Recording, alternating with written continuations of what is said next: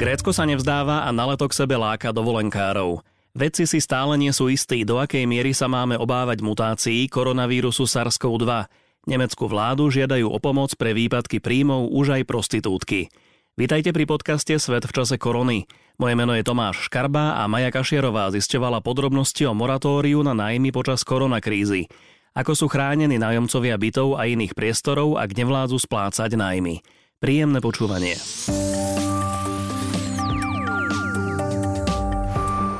Grécky premiér Kyriakos Mitsotakis v stredu oznámil, že vláda nielen finančne podporí oživenie cestovného ruchu, ale od 1. júla umožní priame lety zo zahraničia do turistických destinácií. Občanom to oznámil vo svojom príhovore. Milí spoluobčania, vyhrali sme bitku o zdravie, vyhráme aj vojnu v ekonomike. Ešte pred prvými letmi otvorí Grécko už 15. júna aj svoje hotely.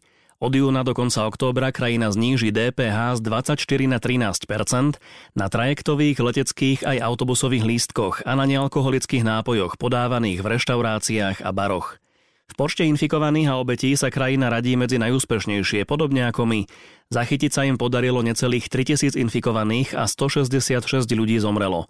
Ak by sme ale reálne premýšľali nad dovolenkou v Grécku, stále je otázne, či nebudeme na týždňový pobyt pri mori potrebovať ešte ďalšie dva týždne dovolenky na povinnú karanténu po návrate.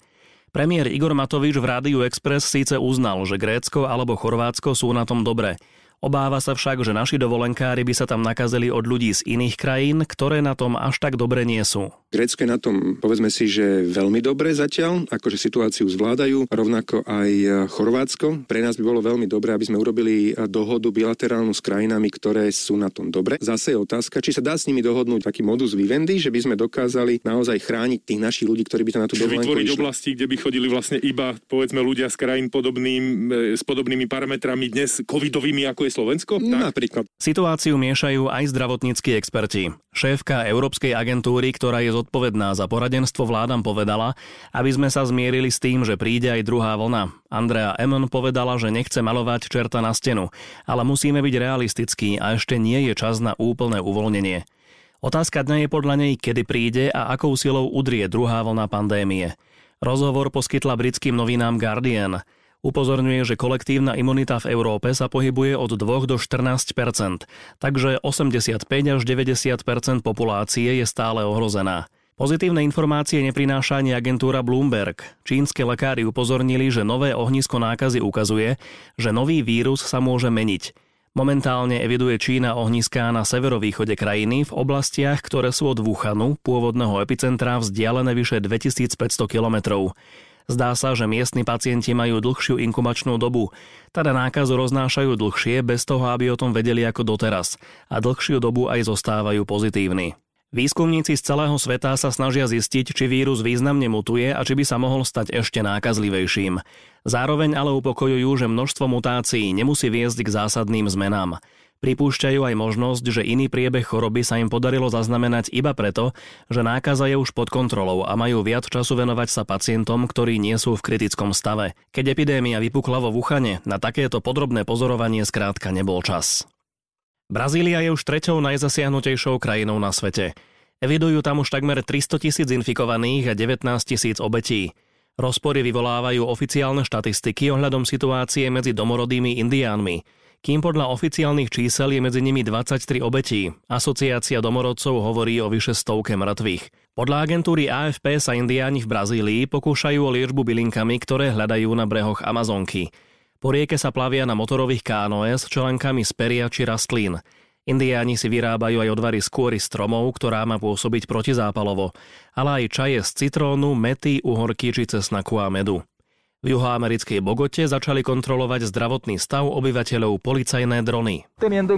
Máme dve kamery, jednu, ktorá je určená na vizuálnu identifikáciu a druhú na identifikáciu teploty. Pokiaľ dron u nikoho odhalí teplotu, jeho polohu pošle zdravotníckému týmu, ktorý človeka vyhľadá. Drony používali policajti aj vo Francúzsku. Na začiatku týždňa ich ale zakázal tamojší súd, podľa ktorého sú zábery z dronov ľahko zneužiteľné. Americká farmafirma Moderna má sľubné výsledky vo vývoji vakcíny. Dobrovoľníci, ktorých zaočkovali, si vytvorili protilátky voči novému koronavírusu. Všetko je však iba vo fáze číslo 1 a nasledujú ďalšie dve. Výskumníci očakávajú, že ak pôjdu ďalšie fázy tak dobré ako prvá, vakcína by mohla byť masovo dostupná niekedy medzi januárom a júnom budúceho roka. V prvej fáze sa testuje na menšom počte ľudí, v tomto prípade ju podali 45 zdravým ľuďom. Zistuje sa, či je bezpečná a či v telách vyvoláva imunitnú odpoveď. Proces opísal pre CNN výskumník dr. Carlos Del Rio. Toto je prvý krok, fáza číslo 1, ktorá je o bezpečnosti. Už vieme, že vakcína je bezpečná a ďalej je to o znášanlivosti. Či budú ľudia vakcínu tolerovať. V tomto prípade sa vzhľadom na rýchlosť kontroluje aj prítomnosť protilátok, ktoré vírus neutralizujú. Prekvapujúco ich mali všetci dobrovoľníci. Deje sa to rýchlosťou svetla, nikdy v minulosti sa nepodarilo vakcínu vyvinúť tak rýchlo. Protilátky sa viažú na samotný vírus, čím mu znemožňujú ďalej napádať naše bunky. Firma musí určiť aj množstvo látky, ktoré budú pacienti dostávať. Dobrovoľníci, ktorí dostali viac menších dávok, zväčša nemali vedľajšie účinky, ale tým, ktorým podali vyššie dávky, mali horúčku a prejavy chrípky. V druhej fáze podajú novú vakcínu stovkám ľudí a v tretej fáze 10 tisícom. Tá by sa mala začať v júli. Výsledky doterajšej štúdie však ešte neprešli náročným recenzovaním. Firma Moderna je podľa Svetovej zdravotníckej organizácie jednou z 8 firiem, ktorá rozbehla klinické testy na ľuďoch. Okolo vakcína očkovania je však na internete množstvo hoaxov a nezmyslov, ktoré sa rýchlo šíria aj u nás. Podľa aprílového prieskumu spoločnosti MN Force a Slovenskej akadémie vied by sa u nás dala zaočkovať menej ako polovica obyvateľov. Kým na začiatku pandémie sa konšpirátori relatívne držali na úzde, momentálne sa dezinformácie a rady šarlatánov šíria rýchlým tempom. Najviac uletené verzie hovoria o cielenom čipovaní všetkých obyvateľov na svete s cieľom ovládať ľudí. Lekári po celom svete tieto nezmysly vyvracajú. Súčasný technický pokrok ani len neumožňuje vytvárať tak malé čipy, ktorými by nás ktokoľvek mohol ovládať. Aj denník New York Times už varoval, že vakcínu sa možno podarí vytvoriť extrémne rýchlo, ale lekári možno nebudú mať koho očkovať, ak budú ľudia ďalej veriť konšpiráciám. Problémom sú aj sociálne siete, ktoré sa proti hoaxom síce snažia bojovať, ale nezmyslov je tam príliš veľa a nastavené sú tak, aby nám zobrazovali príspevky, ktoré chceme vidieť, bez ohľadu na to, či sú pravdivé alebo nie.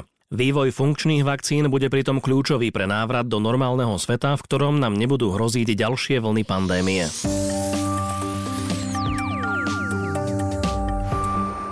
Ak počas koronakrízy nedokážete zaplatiť nájom z prenajatého bytu alebo iného priestoru, nemôžu vás z neho len tak vyhodiť. Ale pozor, to neznamená, že automaticky prestanete nájomné platiť. Viac si o moratóriu na platenie nájmov povieme v nasledujúcich minútach. Moratórium na platenie nájmov platí od apríla do konca júna tohto roka. Ide o ochranu nájomcu, ktorý z objektívnych dôvodov, najmä v súvislosti s ochorením COVID-19, nedokáže riadne a včas platiť nájomné. Zákon pritom nerozlišuje, či je predmetom nájmu byt, nebytový priestor alebo iná nehnuteľnosť.